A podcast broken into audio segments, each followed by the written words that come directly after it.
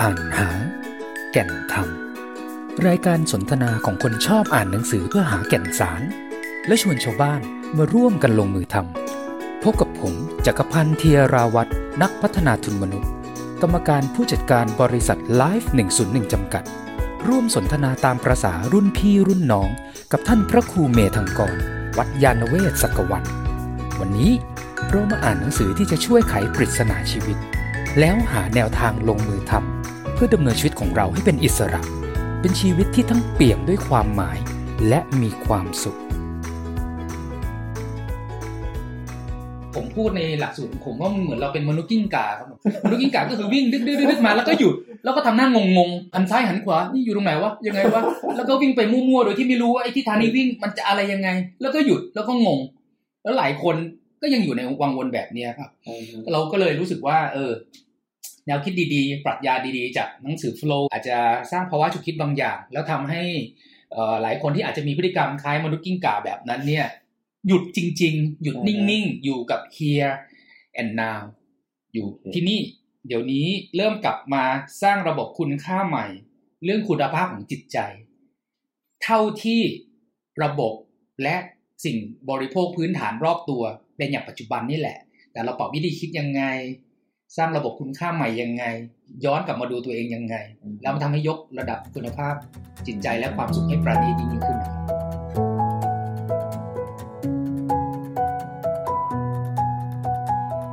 วันนี้นะครับอ่านหากันทำ EP 4นะครับนำคุณผู้ฟังทุกท่านเนี่ยมา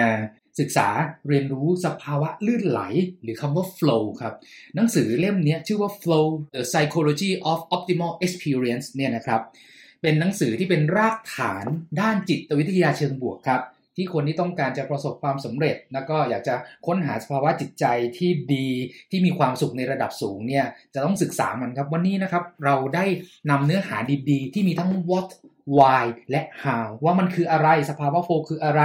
แล้วทำไมพวกเราควรจะต้องค้นหามันให้เจอ แล้วการพาตัวเองไปสู่สภาวะนั้นนะครับ เพื่อความปิติความอิ่มเอิบใจหรือความสุขระดับประณีตขั้นสูงเนี่ยมี how to ให้ชัดเจนใน EP นี้แน่นอนครับ มันชวนให้เราเห็นว่าเราจะใช้ชีวิตของเรา แทบจะทุกขณะในชีวิตเลย ให้อยู่ในกระแสของใจที่มันลื่นไหลไปอย่างมีความสุข แล้วก็นำพาชีวิตไปสู่ความสำเร็จ ไปสู่คุณภาพชีวิตที่ดี สภาวะโฟล์เนี่ยเป็นสภาวะที่เราสามารถทำงานได้อย่างมีประสิทธิภาพสูงสุด แล้วเมื่อไรที่เราพาตัวเองนะครับ เข้าสู่ภาวะนี้เนี่ยมันทำให้ทั้งความรู้ความสามารถประสบการณ์ต่างๆ เราจะเพิ่มพูนขึ้นอย่างรวดเร็วครับ ดังนั้นมันเรียนรู้ไปด้วยกันกับ EP นี้นะครับ Flow สร้างภาวะลื่นไหลสู่ใจที่เป็นสุข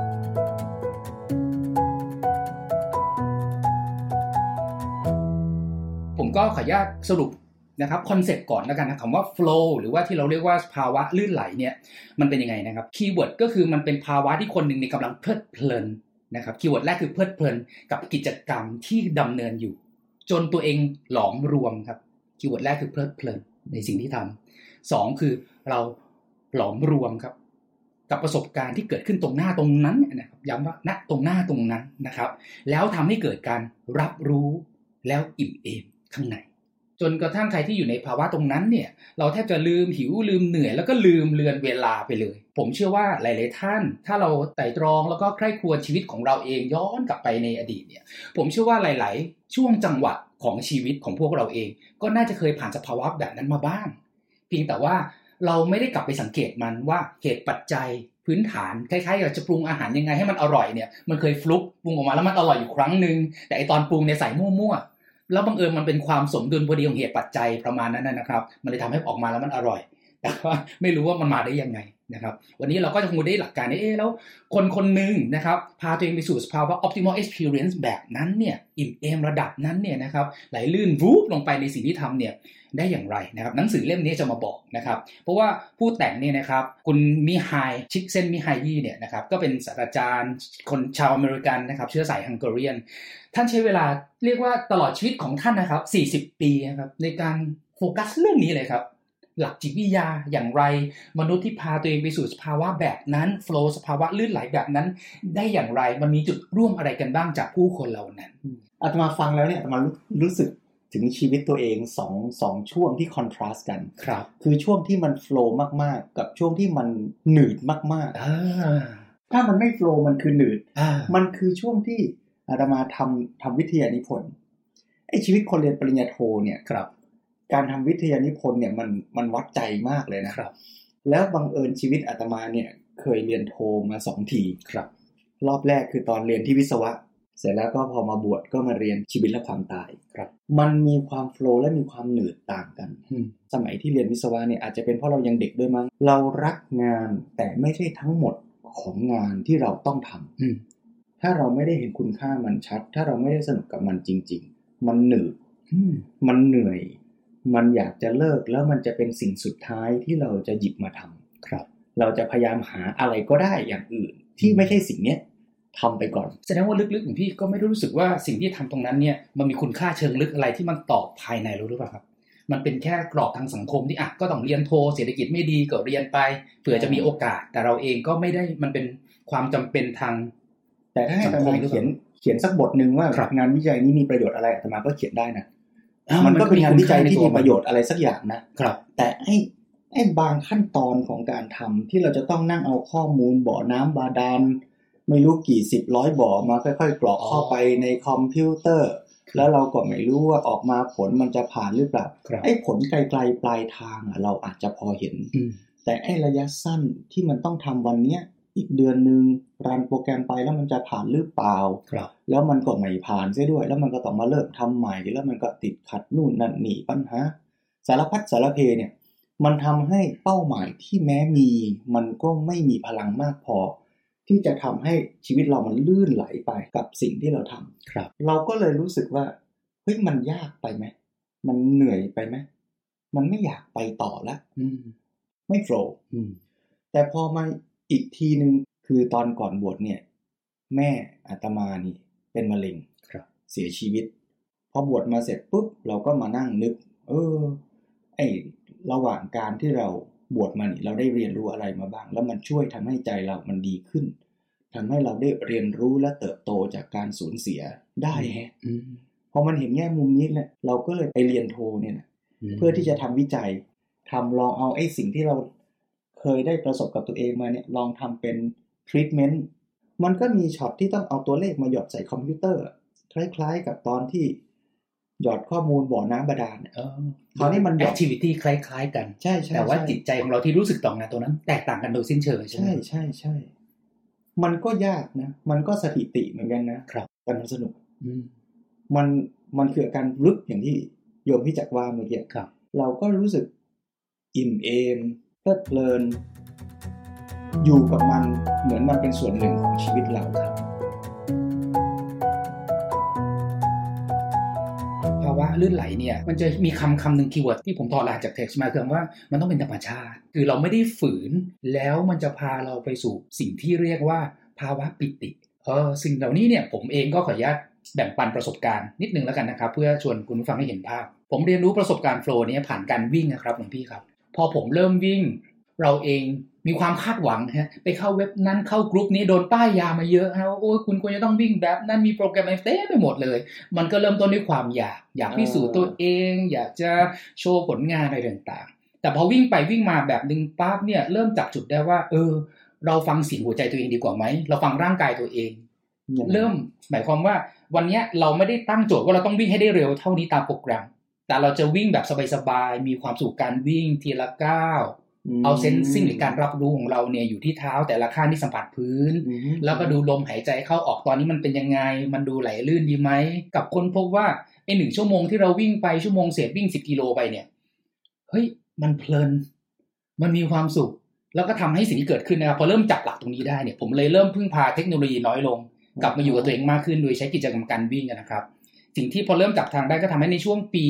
แรกที่เริ่มตั้งใจวิ่งจริงจังต่อเนื่องเนี่ยวิ่งสะสมระยะทางได้ประมาณ 1,000 กิโลตลอดทั้งปี ก็บทสรุปของปี 2019 ก็วิ่งรวมได้หมด 2,500 กิโล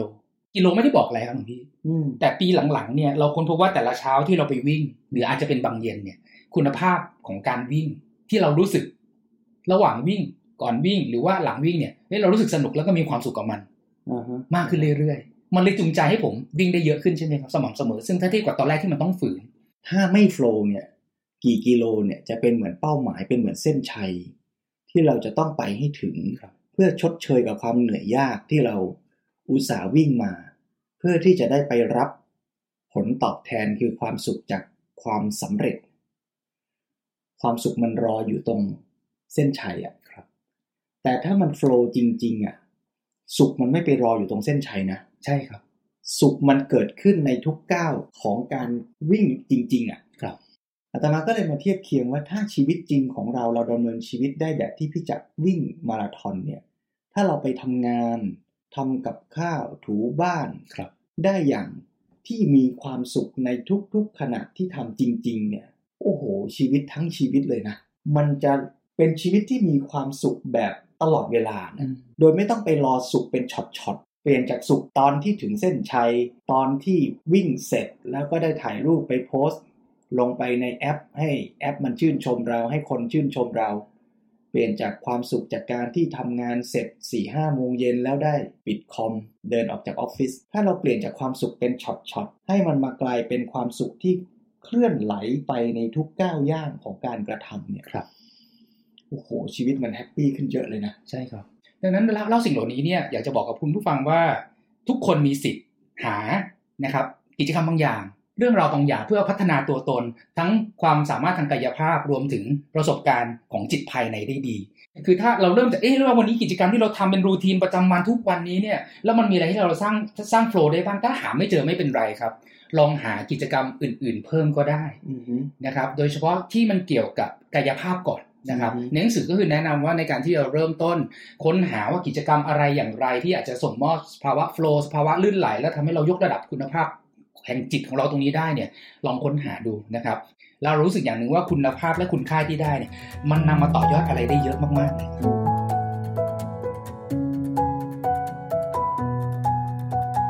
ปัจจัยพื้นฐานอือฮึ ของการเกิดโฟล์เนี่ยนะครับอะมันมีอะไรบ้างอ่ามีข้อสังเกตอะไรบ้างนะเผื่อท่านพอเริ่มไปสังเกต พอเริ่มไปลงมือทำบางอย่างอาจจะนำเอาแฟกเตอร์หรือเหตุปัจจัยเหล่านี้นะครับมาเป็นตัวประกอบนะครับ สิ่งแรกก็คือว่ากิจกรรมนั้นมันก็ต้องเป็นกิจกรรมที่มีความท้าทายนะครับ มีต้องพยายามอะมีความท้าทายที่มันต้องเอื้อมต้องอึบมันไม่ใช่แบบนั่งเฉยๆก็ได้มันมาอ่าฮะบนพื้นฐานที่ต้องมีทักษะบางอย่าง ดังนั้นเนี่ยมันเป็นการปรับ balance หรือความสมดุล ระหว่างความท้าทาย challenge กับ skill หรือทักษะที่เรามี นะครับซึ่งในปัจจัยตรงนี้เนี่ยก็ขออนุญาตเรียนให้เพื่อนๆลองจินตนาการตามก็แล้วกันนะครับเพราะว่าในหนังสือก็ได้มีเขียนเป็นกราฟด้วยโอ้เรามากราฟอีกแล้วนะครับมีกราฟก็ต้องมีแกน x แกน y แนวตั้งแนวนอนนะครับวันนี้ผมอยากชวนคุณผู้ฟังลองจินตนาการตามนิดนึงนะครับว่าเออปัจจัยตรงนี้ถ้าเราสามารถปรับ balance นะระหว่างความท้าทายกับทักษะที่เรามีได้เนี่ยนะครับมันมีแนวโน้มที่เราจะพาตัวเองไปสู่สภาวะลื่นไหลได้ได้ได้เร็วขึ้นนะครับลองจินตนาการตามผมนะครับคุณผู้ฟังครับมีการ x แกน y แกนแนวนอนเนี่ยมันคือแกนของ skill นะครับยิ่งขวาเยอะ skill สมมติ skill เบอร์หนึ่ง skill เบอร์สองเบอร์สามเบอร์สี่ก็คือทักษะเราในการทำกิจกรรมนั้นเนี่ยมากขึ้นเรื่อยๆนะครับเหมือนกับผมวิ่งใช่ไหมครับ เดิมเนี่ยวิ่ง 3 โลก็ก็ลิ้นห้อยแล้ว มันก็ขยับขึ้นเป็น 5 โลได้นะ8โลได้ 10 โลได้ อันนี้นะครับแกน X นะครับ skill เราก็จะเยอะขึ้นเรื่อยๆ ผ่านการฝึกผ่านผ่านการลงมือทำแต่ skill อย่างเดียวไม่พอครับ เราจะเข้าสู่ภาวะ flow ได้เนี่ยกิจกรรมนั้นๆก็ต้องมีแกน Y ด้วยครับมาประกบกันครับอืมแกน Y นี้ก็คือ challenge มันคือเป็นกิจกรรมที่ก็ต้องมีความท้าทาย มีเป้าหมายทั้งระยะไกล มี how to มีวิธีการและมีวิธีวัดผลที่ค่อนข้างเห็นผลชัดเจนได้นะครับแกนนอนคือตัวเรา ถ้าเทียบเป็นเกมสมัยนี้เขาก็เรียกอะไรเป็นเลเวลครับที่เราเก็บอาวุธอ่าใช่เก็บครัทับกษะได้มากแค่ไหนใช่ครับ ส่วนแกนตั้งเนี่ยก็คือด่านที่แต่ละด่าน ไปด่านลึกๆ แค่ไหนใช่ครับอ่าใช่ตอนระดับต่ำก็เป็นด่านง่าย ๆ ก่อนใช่ครับ ทีนี้อยากจะชวนคุณผู้ฟังและหลวงพี่ครับ ลองจินตนาการถึงไฟ follow ครับของแบทแมนหลวงพี่รู้จักไฟ follow ของแบทแมนไหมครับนะครับที่ลำแสงจะใหญ่ๆ ยิงขึ้นฟ้าเป็นโลโก้แบทแมนนะครับไม่ว่าใครอยู่ไหนก็เห็นนะครับอ่าลองเอาไอ้ไฟ follow แบทแมนเนี่ยไปตั้งอยู่ณจุดศูนย์ศูนย์ครับอ่าฮะจุดตัดระหว่าง x กับ y เนี่ยไปตั้งตรงนั้นนะครับ แล้วยิงขึ้นฟ้าในในองศา45องศาอ่าเป็นทะแยงมุมทะแยงมุมขึ้นไป45องศาครับมีลำแสงขาวๆอยู่เนี่ยนะครับ ไอ้แสงขาวๆเนี่ยเขาเรียกว่าพื้นที่ flow ครับหลวงพี่อ่าอ่าเดี๋ยวเรามาขยายบริบทกันกราฟมีแค่นี้ครับ คุณผู้ฟังจินตนาการตามไม่ยากเนอะนะครับ ตอนนี้ไฟ follow ของเราตั้งอยู่ที่จุดศูนย์ศูนย์แล้วใช่ไหมครับ ยิงขึ้นฟ้ามีความหนาของลำระดับหนึ่ง ถ้าเราสามารถบริหารสมดุลและจัดการสมดุลระหว่างทักษะที่มี และความท้าทายอยู่ในลำแสงได้ไอ้ตรงนั้นนะครับ เรียกว่าสภาวะ flow อืมยกตัวอย่างให้เห็นภาพนะครับครับเวลาเราเริ่มทำอะไรบางอย่าง เช่นอะคราวนี้ตามที่หนังสือแล้วกันนะครับ คือตีเทนนิสลองจินตนาการครับว่าถ้าเราเล่นเทนนิสไม่เป็นเลยใช่ไหมครับ แล้วเริ่มฝึกปั๊บเนี่ยแกน S ก็คือตัวสกิลเราก็เริ่มที่ระดับหนึ่งใช่ไหมครับ ระดับหนึ่งเริ่มต้นเลยอ่าเริ่มต้น basic เลยอ่าฮะโจทย์ง่ายๆ ถ้าเราตีเทนนิสเนี่ย เราโฟกัสอะไรครับ skill เอาตีให้ระดับโดนหงก่อนนะให้โดนแล้วให้มันตีให้โดนข้ามเน็ตไปเนอะแล้วข้ามเน็ตให้ได้ใช่ครับอ่าดังนั้นเมื่อเราก็เริ่มฝึกใช่ไหมอะตีให้โดนนะถ้าเธอได้ประมาณนึงแล้วก็ลูกบอลต้องข้ามเน็ตนะเอาแค่ไม่ต้องคิดเลยมาก skill หนึ่งแล้วสมมติเลเวลหนึ่งเอาแค่นี้ปั๊บนะครับอ่า โจทย์คือ challenge ระดับคือแค่โดนลูกบอลและผ่านใช่ไหมครับ ผ่านเน็ตอ่าฮะจากเดิมเราแรก ๆ อาจจะโดนบ้างวืดบ้าง แล้วก็ไม่ข้ามเน็ตบ้าง แต่เราพอซ้อมได้ประมาณนึงปั๊บตัว skill ของเราก็เริ่มขยับขึ้นมาอยู่ณจุดที่ challenge ระดับตีให้โดนและผ่านเน็ตเนี่ยมันทำได้อือฮึสมมุติว่าถ้าเราไม่ได้เพิ่มโจทย์หลวงพี่คิดว่าความรู้สึกของคนเรียนเทนนิสเกิดอะไรขึ้นครับ ถ้าในหัวคิดแค่ว่าตีให้โดนแล้วก็ข้ามเน็ต แล้วทุกวันทุกครั้งที่เล่นครั้งละสองชั่วโมงบ้างชั่วโมงกว่าบ้างแล้ว แล้วก็คิดแต่อย่างเงี้ย คุณมันภาพน่าจะการน่าตีเบื่อนะใช่ครับเออมันมันจะรู้สึกว่ามันเหมือนเด็กปหนึ่งที่เรียนปหนึ่งไปหลาย ๆ ปีอะใช่ครับเอออันแล้นี้วเราก็ทำเป็นละเราก็ทำเป็นละอารมณ์แบบนั้นเนี่ย เชื่อว่าคุณผู้ฟังน่าจะนึกภาพตามออกว่ามันก็ทำให้เราเริ่มไม่อยากเล่นเทนนิสต่ออ่าหลาย ๆ คนเคยไหมครับ เคยพยายามตั้งใจจะทำอะไร แต่เราเลือกเออระดับนะครับของสกิลและช l เลน g e ไม่สมดุลกัน นะครับกรณีเมื่อสักครู่คือว่า ดังนั้นถ้าเราจะคงอยากเล่นเทนนิสต่อไป เราทำไงดีครับ เราต้องเพิ่มโจทย์ให้ยากขึ้น challenge ใช่มากขึ้นครับขยับ challenge มากขึ้น แทนที่จะมองแค่ข้ามเน็ตใช่ไหมครับ เราก็ต้องเริ่มมองคู่ต่อสู้บ้างละอืมเขายืนตรงไหน ทิศทางในการตีเราจะโยกไปทางไหน เพื่อเพิ่มโอกาสได้แต้มใช่ไหมครับรวมถึงท่าในการตีให้มันเข้าสู่มาตรฐานมากขึ้นอืมนะครับอืมดังนั้นเนี่ยเมื่อขยับ challenge มากขึ้น แต่ skill เรายังแค่ ตีให้โดนและข้ามเน็ตแต่เราอยากจะไปถึงตรงนั้นอ่าฮะใช่ไหมครับ เราก็จะลงมือทำต่อ คือจุดสำคัญของ flow ก็คือว่าโอเคแรก ๆ ตอนที่มันสมดุลนะครับ ตีข้ามเน็ตตีโดนแล้วก็ตีข้ามเน็ตเนี่ยเรารู้สึก flow เออสนุกดีจัง เราก็พอทำได้นี่หว่า ตีเทนนิสก็ไม่ยากแต่พออยู่ตรงนั้นสักพักหนึ่งโดยที่ไม่ปรับ challenge มันจะเริ่มตกมาสู่พื้นที่ใต้ลำแสงครับหลวงพี่จำลำแสงแบทแมนเมื่อสักครู่ได้ไหมครับ พื้นที่ใต้แสงหมายความว่า เป็นพื้นที่น่าเบื่อหน่ายครับ มันเป็นพื้นที่ที่ความสามารถที่เรามีความสามารถระดับหนึ่งตรงนั้นใช่ไหมครับอ่าฮะแต่ว่าไอ้ challenge ที่มีเนี่ยมันเป็น challenge ที่เตี้ยไปมันเลยอยู่ใต้แสงคำว่าใต้แสงคือ challenge มันต่ำกว่าความสามารถที่มี ความสามารถเราเกินขั้นนั้นไปแล้ว ใช่ครับอืมเมื่อความท้าทายมันต่ำกว่าความสามารถที่มี เราจะอยู่ในพื้นที่ใต้ลำแสงแบทแมนนั่นหมายว่านี่คือพื้นที่แห่งความน่าเบื่อหน่ายอืมและถ้าเราไม่ฝึกสังเกตสิ่งเหล่านี้ไม่นานเราจะเลิกทำสิ่งเหล่านั้นไป แล้วเราก็ไม่ได้มีความสุขกับมัน ทั้งทั้งที่จริง ๆ เราทำได้ เพียงแค่เพิ่ม challenge มันขึ้นไปหน่อย ใช่ครับ ขยับให้มันสูงขึ้นไปอีกนะครับอืมอืมวิธีเพิ่ม challenge เนี่ยมันก็มีหลักการง่ายๆอยู่นะครับ ว่าถ้าเพิ่มแบบพรวดพราดเลยบางคนแบบโอ้คิดใหญ่ Magic of Thinking Big อืมฉันจะแข่งโอลิมปิกเลยล่ะ กลายเป็นโซนที่มันอยู่เหนือลำแสงแบทแมนนะครับแสงสปอตไลท์โซนที่สูงกว่าลำแสงหรือโซนบนฟ้านะครับผมว่าเหนือแสงอืมเหนือลำแสงคือโซนที่ขึ้นไปมองขึ้นไปบนฟ้าเนี่ย มองไปไกลไป ใช่ครับ ก็คือมันเป็นพื้นที่ที่ มันยากกว่า skill ที่เรามี challenge ที่ตั้งมันสูงเกินไป มันก็หลุดออกจากพื้นที่ลำแสงใช่ไหมครับเพราะโจทย์อย่างที่เรียนว่า เราจะต้องให้ความรู้สึกของเราอยู่ในลำแสง flow ให้ได้นะครับดังนั้นเนี่ยการตั้ง challenge คือค่อยๆ ขยับครับ ตัวเลขง่ายๆอยู่สักประมาณ 5%ค่อยๆ ขยับอืมวันนี้เราทำได้ประมาณไหนในระดับทักษะหรือ skill เท่าที่เรามี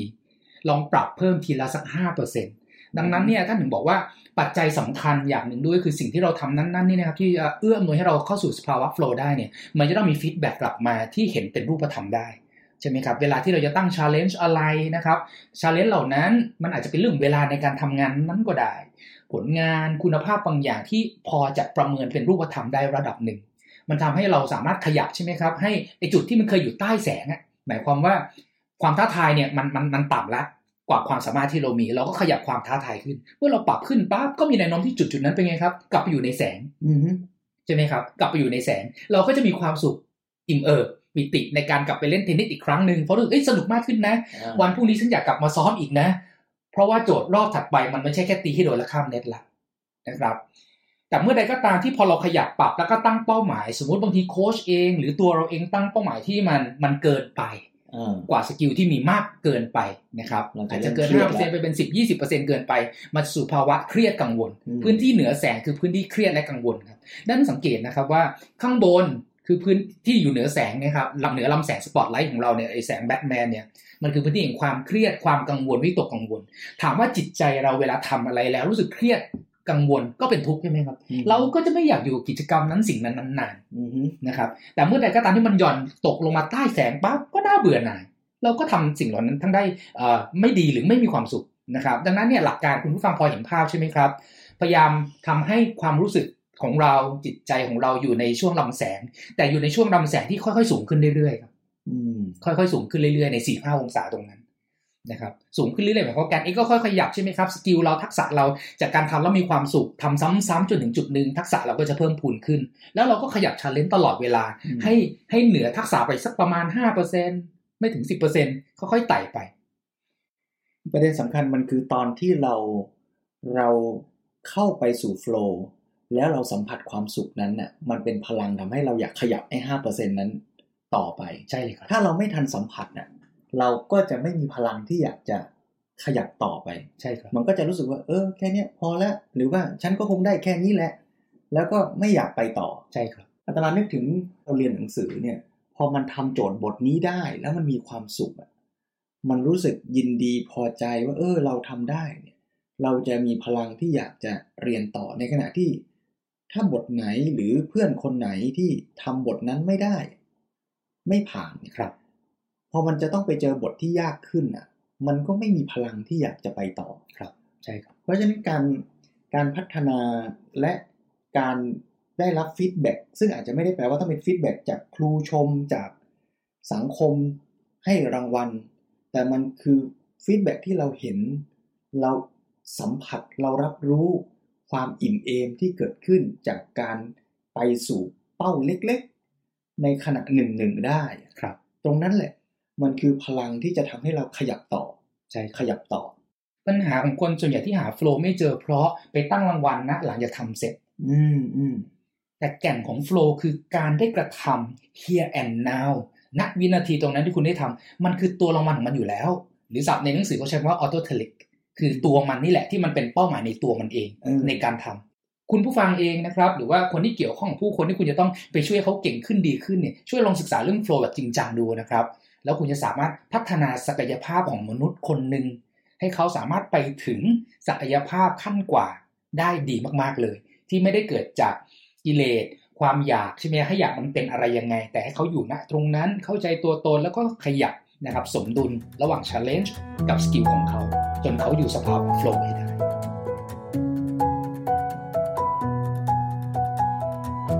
เมื่อกี้พี่จะพูด challenge สองสองตัว ตัวหนึ่งคือ challenge ที่สังคม หรือสิ่งแวดล้อม เงื่อนไขภายนอกมันบอกกับเรา ว่าเราจะต้องทำให้ได้หรือไปสู่เป้าหมายอะไรบางอย่าง แต่มันมีชาเลนจ์อีกตัวหนึ่งที่มันเกิดข้างในเราเองใช่ครับ ที่เรารู้สึก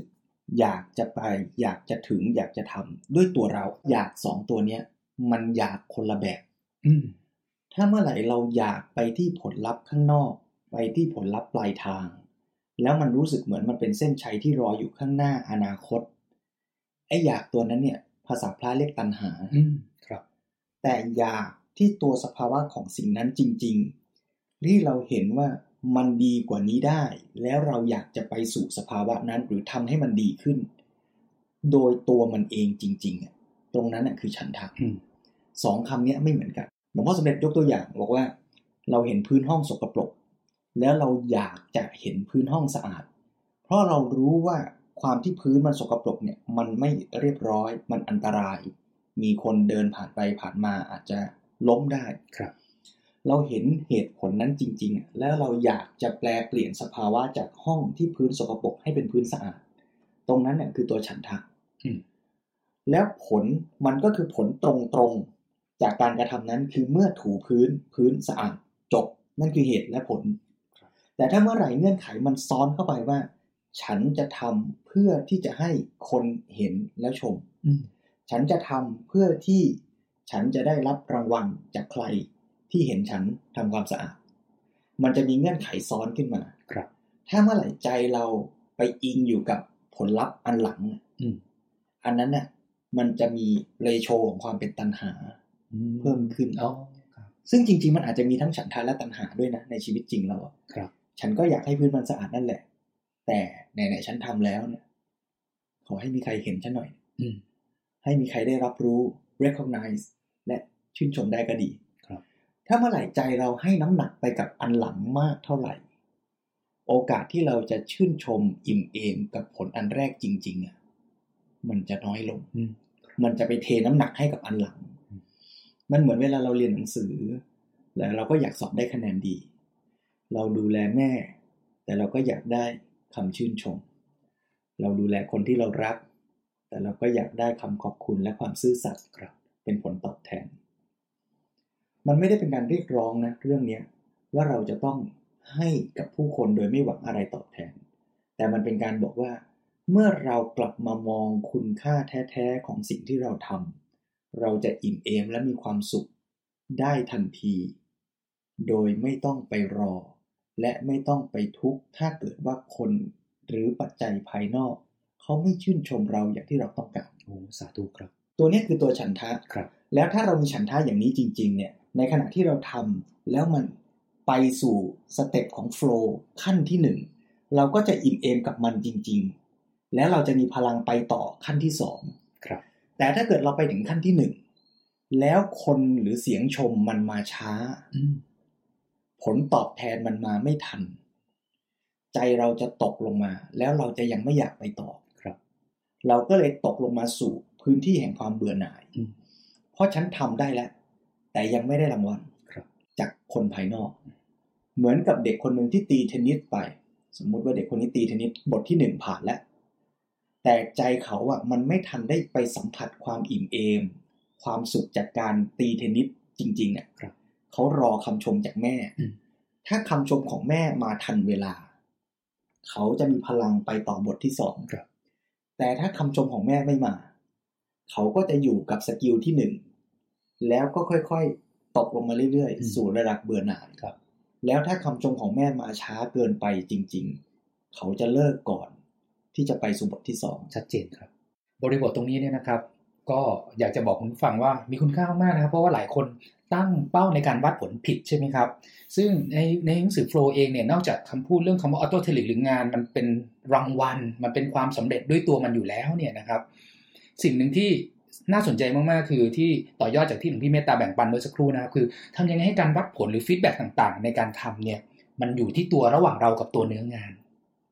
นะครับเพราะเมื่อใดก็ตามที่เราพึ่งพิงปัจจัยภายนอกนะครับเท่าเราฝากผลสำเร็จไว้ที่คนอื่นเนี่ยมันเท่ากับเรากำลังมีโอกาสที่จะพาตัวเองไปสู่ความ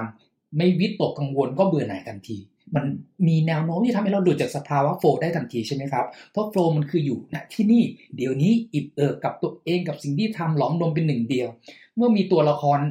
อื่น และมีความอยากอะไรบางอย่างกับตัวละครอื่นปั๊บเนี่ยมีโอกาสหลุดจากลำแสงตรงนี้ได้แน่ๆ อมีฉันทะเห็นประโยชน์เห็นคุณค่า อยากจะทำสิ่งใดสิ่งหนึ่ง ที่ตัวมันจริงๆ อยากจะทำพื้นให้สะอาดไม่ใช่เพื่อเสียงชม อยากจะอ่านหนังสือเพื่อที่จะได้ความรู้ไม่ใช่เพื่อสอบแล้วได้คะแนนอืมเมื่อมันมีความอยากในสิ่งนั้น ฉันอยากจะเป็นหมอรักษาคนไข้ ฉันต้องหาความรู้อย่างนี้ มันได้ประโยชน์ตรงๆ ฉันก็เลยอยากอ่านหนังสือ แล้วเราก็เริ่มอ่าน พออ่านไปแต่ละตัวอักษร แต่ละคำแต่ละบรรทัด มันก็เกิดความรู้ขึ้นตรงๆ โดยยังไม่มีใครมาสอบวัดเรานะครับ แต่มันเกิดจากภายในจริง ๆ ในขณะที่เด็กคนนี้อ่านหนังสือ ถ้าเขาคิดไปถึงข้อสอบ เขาจะไม่ทันได้สัมผัสความสุขตรงนี้ใช่ครับเขาจะกังวลว่าที่ฉันอ่าน ฉันจะสอบได้ไหมครับ แต่ถ้าเขากลับมาสัมผัสความรู้สึกจริง ๆ ตอนนั้นในใจ เขาจะพบว่าเขามีความรู้ เพิ่มขึ้นจากเขาคนก่อน เมื่อสองวินาทีที่แล้วอืมเขาจะมีความพร้อมที่จะเป็นหมอและไปช่วยคนอื่น เพิ่มขึ้นหน่อยนึงแหละครับเขาจะอิ่มเอิบกับสิ่งที่เขารู้เพิ่ม และเขาเห็นตามเป็นจริงได้ว่าความรู้ที่เพิ่มขึ้นในตัวเขา มันจะมีประโยชน์กับผู้คนข้างหน้าได้ด้วยอืมเขาอิ่มเอิบกับสิ่งนี้ นี่คือฉันทะครับฉันทะทำให้เกิดความสุข พอมีฉันทะอย่างนี้เกิดขึ้นในเสี้ยววินาทีที่เขาอ่านไปหนึ่งบรรทัด เขาก็จะมีความภาคเพียรและใจที่อยากจะอ่านต่อ มันจะคีบตัวเขาให้อยู่ในลำแสงแบทแมนสำหรับการอ่านบรรทัดถัดไปอืมถ้ามองกันแบบสเกลละเอียด เราจะพบว่าแต่ละบรรทัดก็คือหนึ่งเลเวลหนึ่งเลเวลครับไปเรื่อยใช่ครับๆเพราะฉะนั้นการที่คุณจะรักษาสภาวะใจให้ยังอ่านบรรทัดต่อไปได้เนี่ย นั่นแหละคือวิริยะอืมคือความภาคเพียร คำว่าวิริยะมันคือคำเดียวกับคำว่าวีระอืมคือความกล้าหาญครับ แล้วสภาวะที่ตรงข้ามกับความกล้าหาญคืออะไร ความหวาดกลัว ความหวาดกลัวครับความยอมแพ้ครับความไม่เอาแล้ว ความท้อแท้ ความเบื่อหน่ายอืมเพราะฉะนั้นสภาวะที่เรามีวิริยะก็คือใจที่เราไม่ตกลงมาในเขตของความเบื่อหน่ายท้อแท้หดหู่ซึมเศร้าไม่เอาแล้วโว้ยครับ สภาวะเนี่ยมันเกิดขึ้น ก็คือการที่เรายังพยุงตัวเราให้อยู่ในลำแสงแบทแมนไม่ตกลงไปข้างใต้อืมให้ได้อืมใจเรายังสู้ยังอยากจะไปต่อครับเมื่อเราอ่านหนังสือไปหนึ่งบรรทัด เราก็อยากอ่านต่ออีกหนึ่งบรรทัด อยากไปต่ออีกหนึ่งบรรทัด โดยที่ไม่ได้ต้องมองว่า มันจะไปเพื่อสิ่งตอบแทนครับหรือรางวัลที่รออยู่ตรงหน้า ใช่ครับนั่นคือระบบคุณค่าที่คนในสังคมโดยส่วนใหญ่โดนปลูกมาโดยตลอดใช่ไหมครับใช่ใช่ทำเพื่อรางวัลที่รอตรงหน้า จนลืมเลือนในการพิจารณาในปัจจุบัน เรามีเป้าหมายได้นะไอ้คำว่าเป้าหมายเนี่ยเป็นคำใหญ่คำโตที่เราก็คุยกันมาหลายรอบอืมแล้วเราก็น่าจะน่าจะเห็นหลาย ๆ เล่มแหละ ที่มันพูดคล้าย ๆ กันว่า เป้าหมายมันไม่ใช่เส้นชัยที่จะต้องไปให้ถึงนะ แต่มันคือภาพหรือ direction ว่าเราจะไปไหนอืมแต่ในระหว่างทางที่ไปอะเส้นชัยอะมันปรากฏขึ้นแล้วในแต่ละขณะจริง ๆ ในการอ่านไปแต่ละบรรทัด ในการตีลูกเทนนิสไปแต่ละครั้งในการก้าววิ่งไปแต่ละก้าวอะไรอย่างเงี้ยแล้วเราก็กลับมาสัมผัสตรงนั้นเนี่ยตัวฉันทะก็เกิดเป็นวิริยะคือความเพียรที่เราจะตั้งใจทำต่อ แล้วในขณะที่เราตั้งใจทำต่อนั่นเองเนี่ยก็จะสังเกตว่าใจเราก็จะโฟกัส จดจ่ออยู่กับสิ่งนั้น เพราะเราก็มีความสุขและเห็นประโยชน์ของการทำสิ่งนั้น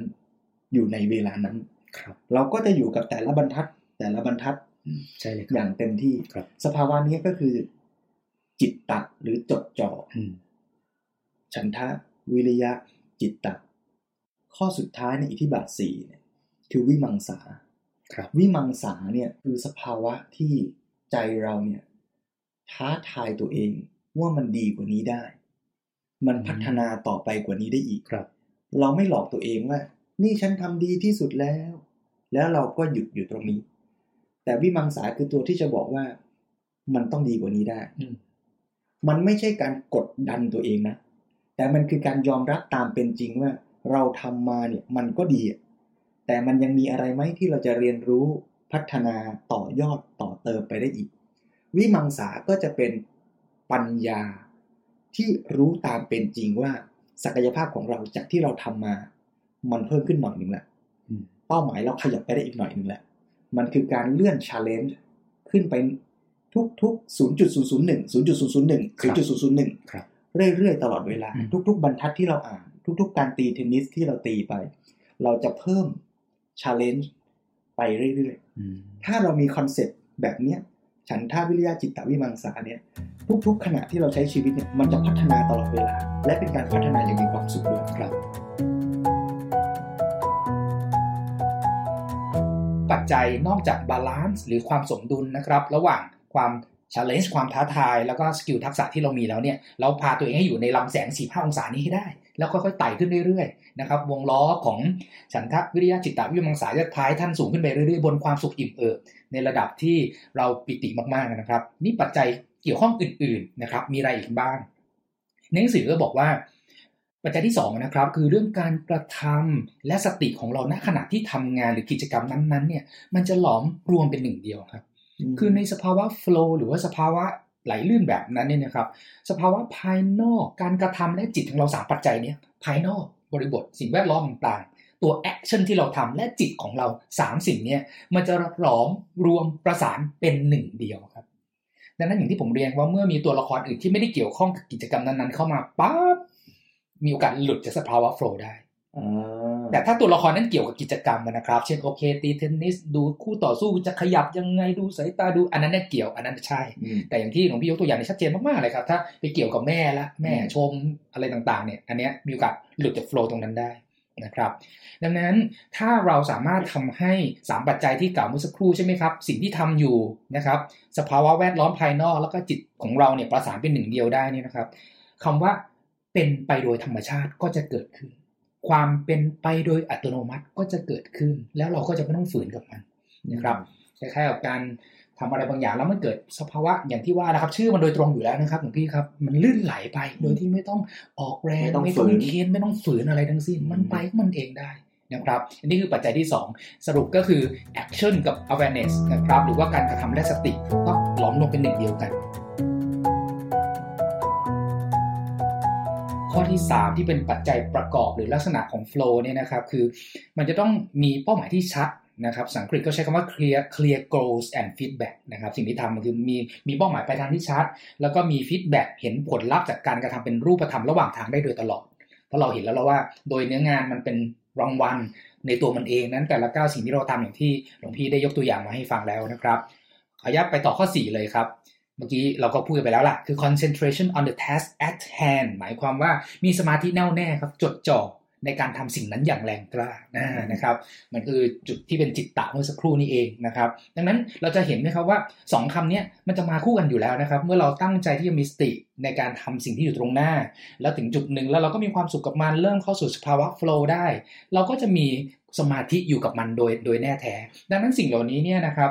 กระดุมเม็ดแรกของพี่ก็ได้บอกพวกเราแล้ว คือตัวฉันทานนั่นแหละครับ แล้วก็อาจจะโยงกับ EP ที่แล้วด้วยคือเราเห็นคุณค่าในสิ่งที่เราทำอาจจะเป็นสิ่งที่ทำเล็ก ๆ แต่มันมันเกื้อกูลคนอื่น ในสังคมใกล้ตัวแล้วมันมีความหมายในตัวมัน ไม่ได้รู้หรอกไม่ได้สนใจหรอกว่า ระบบคุณค่าภายนอกจะมองว่ามันเป็นงาน หรือมันเป็นกิจกรรมที่มันดูไม่ได้มีคุณค่าอะไร แต่การที่เราสร้างระบบคุณค่าแล้วเรารู้คุณค่าในสิ่งนั้น สุดท้ายสิ่งที่รับรู้คือจิตและเข้าใจเรานี่แหละครับ ดังนั้นในคนบางคนที่พยายาม ใส่คุณค่าเอาคุณค่าของตัวเองไปวัดคนอื่น อุ้ยทำทำไมทำเราได้อะไร แต่กลายเป็นว่าถ้าเราเอา happinometer มาวัดที่ใจนะครับไอคนที่ปรามาสคนอื่นเนี่ยอาจจะมีความทุกข์หรือดัชนีความสุขต่ำกว่าคนที่คุณกำลังปรามาสก็ได้ คนทำกิจกรรมเดียวกัน แต่ระดับดัชนีความสุขที่เกิดขึ้นก็ไม่เหมือนกันก็ได้นะครับ ดังนั้นเนี่ยขอให้ทุกท่านหันกลับมามองตัวเอง งานที่ทำกิจกรรมที่ทำหรืออาจจะเริ่มค้นหาอะไรบางอย่างเพิ่มเติมก็ได้นะครับ เพื่อพาตัวเองไปสู่สภาวะนั้นนะครับ อันนั้นคือข้อที่4นะครับเรื่องการมีสมาธิแน่วแน่ แล้วก็ข้อที่ 5 ก็น่าสนใจครับ มันมีจุดข้อสังเกตหนึ่งที่เกิดขึ้นนะครับ เวลาที่เราอยู่ในสภาวะ flow ครับหลวงพี่ครับสังกฤษท่านใช้คำว่า the paradox of control มันหมายความว่าในในจุดที่สถานการณ์เนี่ยมันมีความ challenge ค่อนข้างสูง แต่ว่าเรารักษาโฟล์ของตัวเองได้ดีเนี่ยนะครับ จนถึงจุดจุดหนึ่งเนี่ยที่ลำแสงแบ็กแมนเราเริ่มขยับตัวเองสูงเอียงสี่ห้าองศาสูงขึ้นไปได้เรื่อยๆเนี่ยจุดจุดนั้นเนี่ยครับเราจะรู้สึกว่าเราเอาอยู่ครับ ถึงจุดนั้นเนี่ยนะครับ ต่อให้ challenge มาจะเริ่มขยับนะครับ ไป ไประดับหนึ่งละ แต่รู้สึกว่าเราเอาอยู่เขาใช้คำว่า the paradox of control หมายความว่าโจทย์หรือ challenge ความท้าทายนั้นเนี่ยถ้าเป็นเราตัวตนเดิมๆ โดยที่ไม่อยู่ในสภาวะโฟล์เนี่ยทำไม่ได้แน่ๆ อาจจะถอดใจอาจจะอะไรไปแล้ว แต่ในสภาวะโฟล์แบบนั้นเรากลับรู้สึกว่าเราเอาอยู่ มีความรู้สึกว่าทุกสิ่งทุกอย่างเนี่ยมันคืออยู่ในมือเรา มันเป็นผลจากการกระทำของเรา เราควบคุมสิ่งต่างๆได้นะครับด้วยมือเราเองด้วยฝีมือของเรา แม้ว่าณหลูปตรงนั้นการกระทำหรือกิจกรรมนั้น ณตรงนั้นอาจจะยังทำได้ไม่ดี แต่ใจเรารู้สึกต่อชาเลนจ์ตรงนั้นว่าเราเอาอยู่ เราจะเรียนรู้จากมัน ครั้งหน้าต้องทำให้ดีกว่าเดิม มันคือสภาวะวิวิมังสานั่นนะครับโอ้นี่เรากับหลวงพี่รู้สคริปต์ผมเลยนะครับว่าหนังสือเนื้อหาจากหนังสือเนี่ยมันเป็นอย่างไรนะครับโอ้โอ้เป็นครัถ้าบพูดตามตำราที่พระพุทธเจ้าว่าไว้ครับ ดังนั้นเนี่ย คนที่มีชุดสภาวะจิตแบบนั้นก็จะมีชุดความเชื่ออีกระดับหนึ่งจริงไหมครับ ว่าเขาถึงงานสำเร็จได้ด้วยด้วยด้วยมือเรา แล้วก็ถ้าครั้งนี้ไม่ดีไม่เป็นไรจิต เราไม่ตกไม่ฝ่อครั้งหน้าจะทำให้ดีกว่าเดิมให้ได้นะครับดังนั้นสภาวะแบบนี้นะครับ เราจะรู้สึกควบคุมสถานการณ์ที่มันยากๆได้ แล้วมันก็ทำให้เราฟินครับสภาวะที่มันพึงพอใจมากๆนะครับอันนี้ก็คือบริบทของปัจจัยข้อที่ 5 ก็คือ the paradox of control นะครับ ข้อนี้อาตมารู้สึกว่ามันคือศรัทธาในตัว ตัวเราเอง ต่อให้มันยังไม่สำเร็จอะครับ แต่เรามีความเชื่อมั่นว่าเราทำได้ครับ แล้วเราก็จะพยายามต่อไปครับ มันไม่ได้รู้สึกว่าต้องสำเร็จเท่านั้นอืมฉันจึงจะฟินนะครับ มันไม่ใช่ฉันสำเร็จเท่านั้น จึงจะเรียกว่า ฉันพัฒนาอืมแต่แม้ไม่สำเร็จ แต่เราเนี่ยยังมีศรัทธาว่าฉันไปต่อได้ ฉันพัฒนาได้ ถึงแม้ว่า challenge มันจะมากกว่า skill ณ moment เนี้ยแต่เรายังเชื่อว่าเราจะเติม skill ไปจนชนกับ challenge ได้ในอีกหนึ่งวันข้างหน้าสองวันข้างหน้าสามปีข้างหน้า แล้วเรายังคิดดูอิง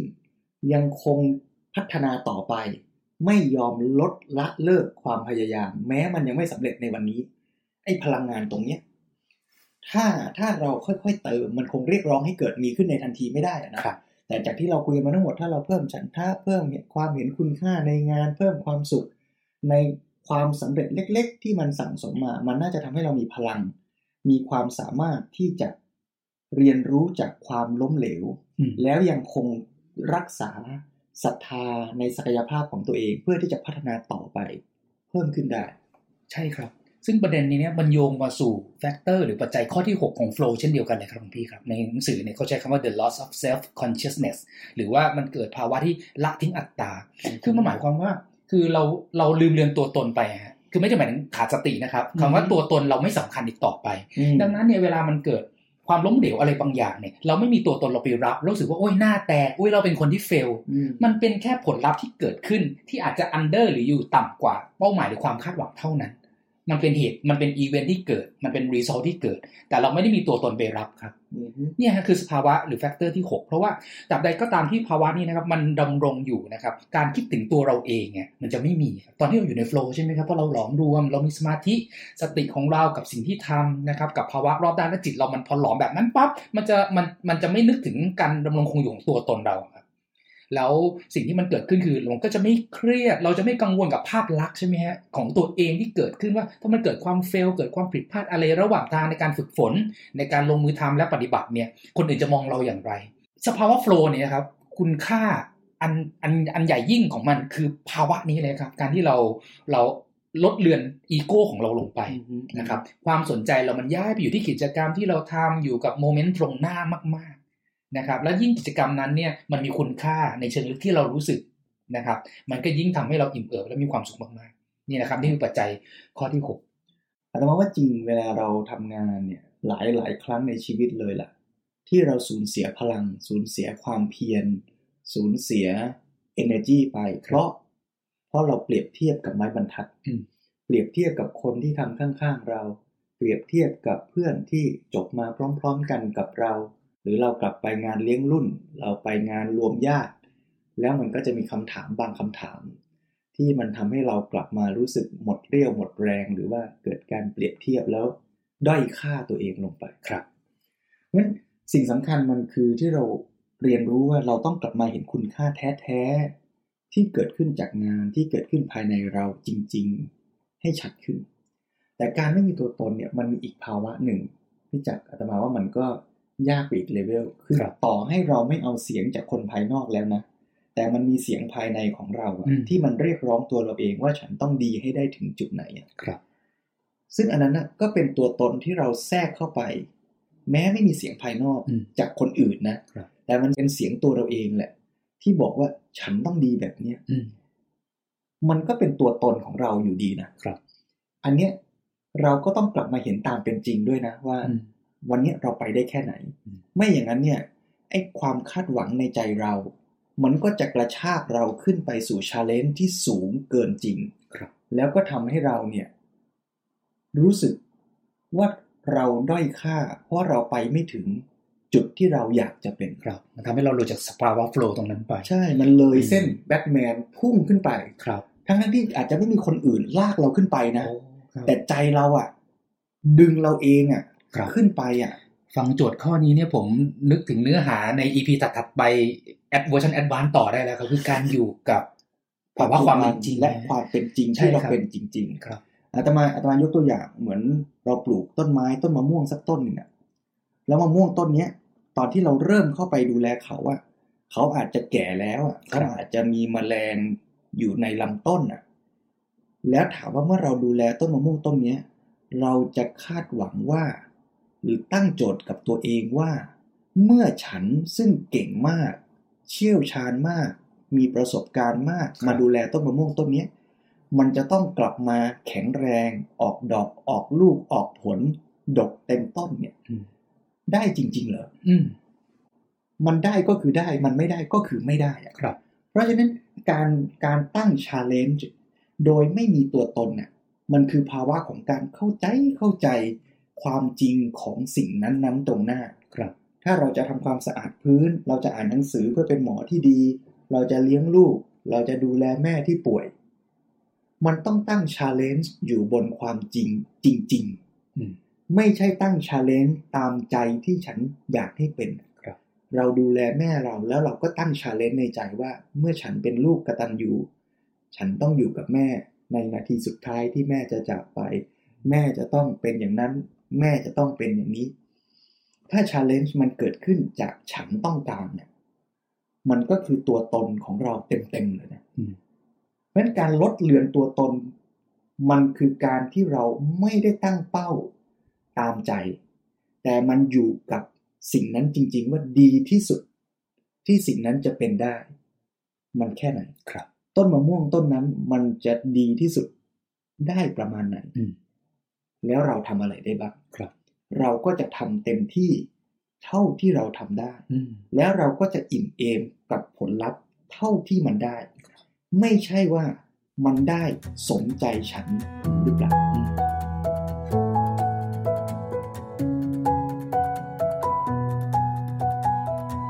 factor หรือว่าปัจจัยของ flow ถัดไปนะครับ ในหนังสือเขาใช้คำว่า the transformation of time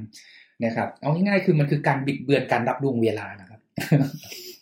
ซึ่งสิ่งเหล่านี้เชื่อว่าทุกท่านมีมีประสบการณ์อยู่แล้วใช่ไหมที่เราเพลินเนี่ยแล้วก็อย่างที่เราคุยเกิดการฟูบลงไปนะครับเพลินจนลืมเวลานะครับ เวลาที่เรามีความสุขเวลาที่เราจดจ่อกับอะไรบางอย่างมากๆ เวลาเป็นนานขนาดไหนเนี่ยเราก็รู้สึกว่ามันแป๊บเดียวจริง ๆ หลายคนสงสัยหุ้ยทำไมคนนี้นะเห็นนั่งทำในสิ่งสิ่งนั้น แล้วดู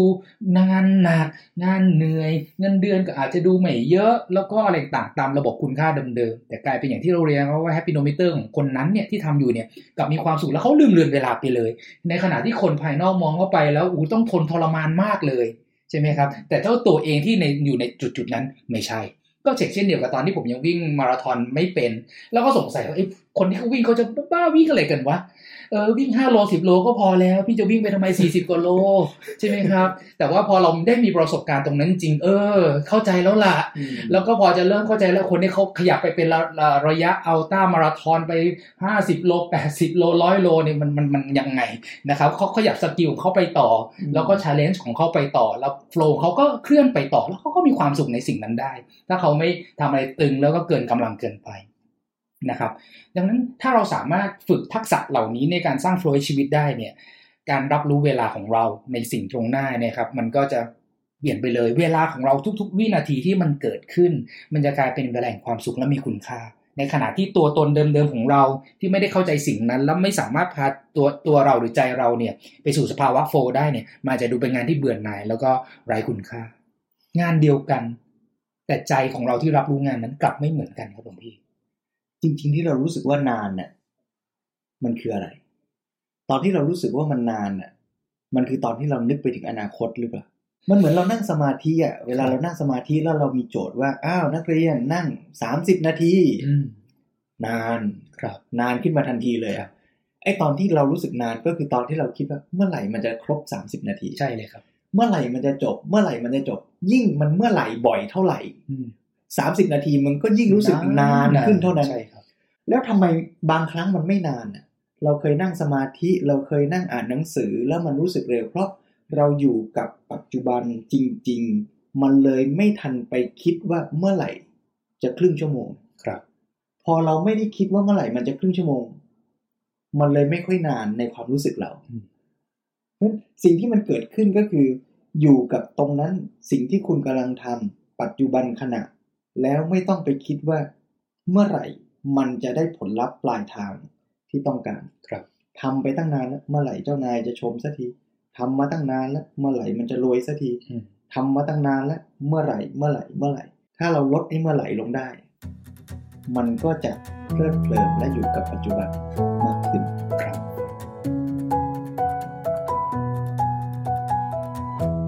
แล้วสู่ข้อสุดท้ายแล้วครับนะครับ ปัจจัยที่ เอ่อเมื่อกี้จริงเราพูดไปแล้วแหละก็ขออนุญาตสรุป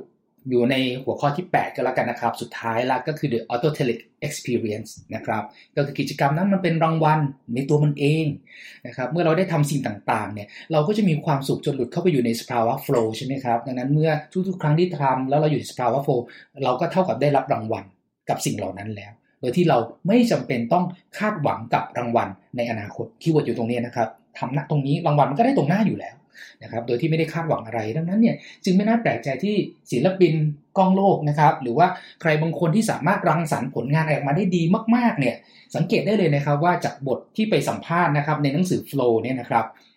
เขาพูดถึงทุกคนเนี่ยพูดถึงสิ่งเหล่านี้จริง ๆ คือเขาค้นหาสภาวะ flow ของตัวเองเจอ แล้วเป็นสภาวะลื่นไหล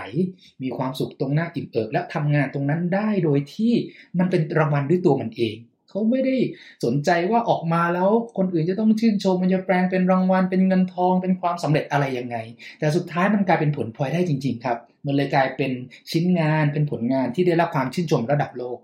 เพียงแต่ว่าถ้าเรามองย้อนไปที่เหตุของมัน สิ่งที่เราอยากจะให้ทุกคนสังเกตดีๆนะครับ เหตุกับผล เราอะระบบคุณค่ามันบิ้วให้เราเนี่ยอยู่กับระบบของผลแล้วยุคปัจจุบันอย่างที่เราเคยคุยกันครับว่า มันทำให้เราลดเลือนเหตุ คือทำไงให้ shortcut ไปสู่ผลได้ไหมแล้วไม่ต้องใส่เหตุเยอะๆ ใครที่สามารถทำให้เกิดผลได้ โดยที่ใส่เหตุน้อยๆ ดูเหมือนฉลาดกว่า shortcut ได้ดีกว่านะครับแต่กลายเป็นในโลกอีกด้านหนึ่งของความสุขในระดับประณีตเนี่ยฐานความคิดแบบนั้นเนี่ยมันเท่ากับเราลดโอกาสในการสร้างภาวะโฟล์ให้กับตัวเองในชีวิต เราจำเป็นจะต้องกลับมาโฟกัสที่เหตุครับ ทุกสิ่งใด ๆ ในโลกล้แล้วเกิดจากเหตุ ดังนั้นเนี่ยเราอาจจะต้องเริ่มสันโดษในผลและกลับมาขนขวาย ในเหตุครับ แล้วผลก็ต้องชัดด้วยนะ ว่าเราต้องการผลอะไรครับ เมื่อคุณตั้งใจอ่านหนังสือเนี่ย ผลที่คุณต้องการคือความรู้หรือคะแนนอืมเพราะผลสองอย่างก็อาศัยเหตุไม่เหมือนกันครับ ถ้าคุณต้องการผลคือความรู้ คุณต้องตั้งใจอ่านหนังสือ แต่ถ้าคุณต้องการคะแนนสอบที่ดี คุณต้องตั้งใจอ่านหนังสือให้ตรงกับข้อสอบที่เขาจะถามคุณด้วยครับ มันคนละเหตุอืม ถ้าคุณทำงานเพื่ออยากจะให้ได้งานที่ดี คุณอาจจะต้องตั้งใจทำงาน แต่ถ้าคุณอยากจะได้งานที่ขายได้ แล้วได้รับรางวัลหรือคำชื่นชม คุณอาจจะต้องทำให้ถูกใจลูกค้าหรือเจ้านายของคุณอืมและบางครั้งในชีวิต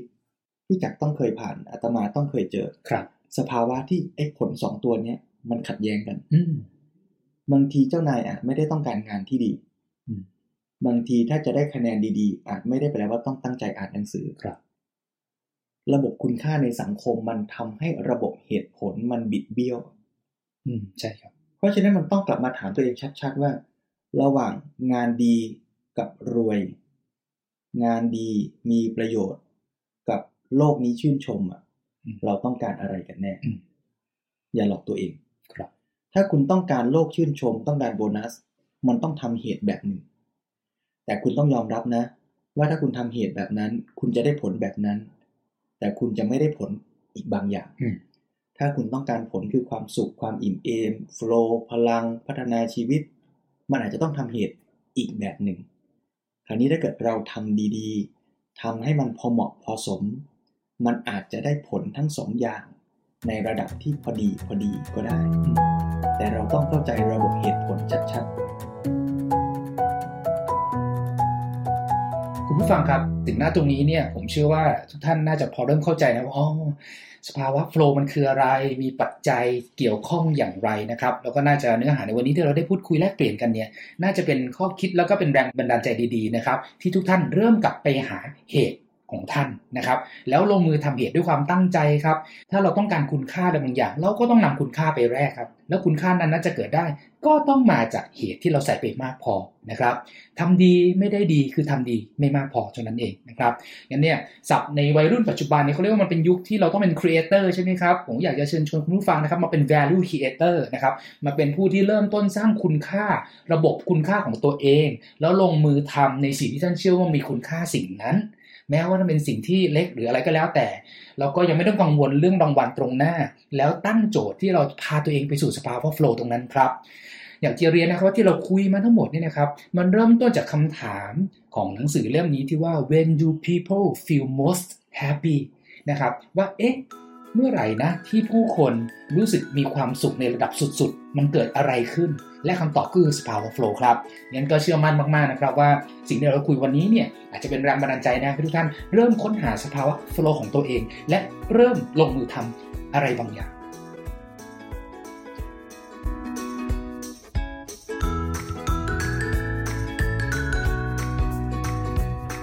อ่านหาแก่นธรรม รายการสนทนาของคนชอบอ่านหนังสือเพื่อหาแก่นสาร และชวนชาวบ้านมาร่วมกันลงมือทำ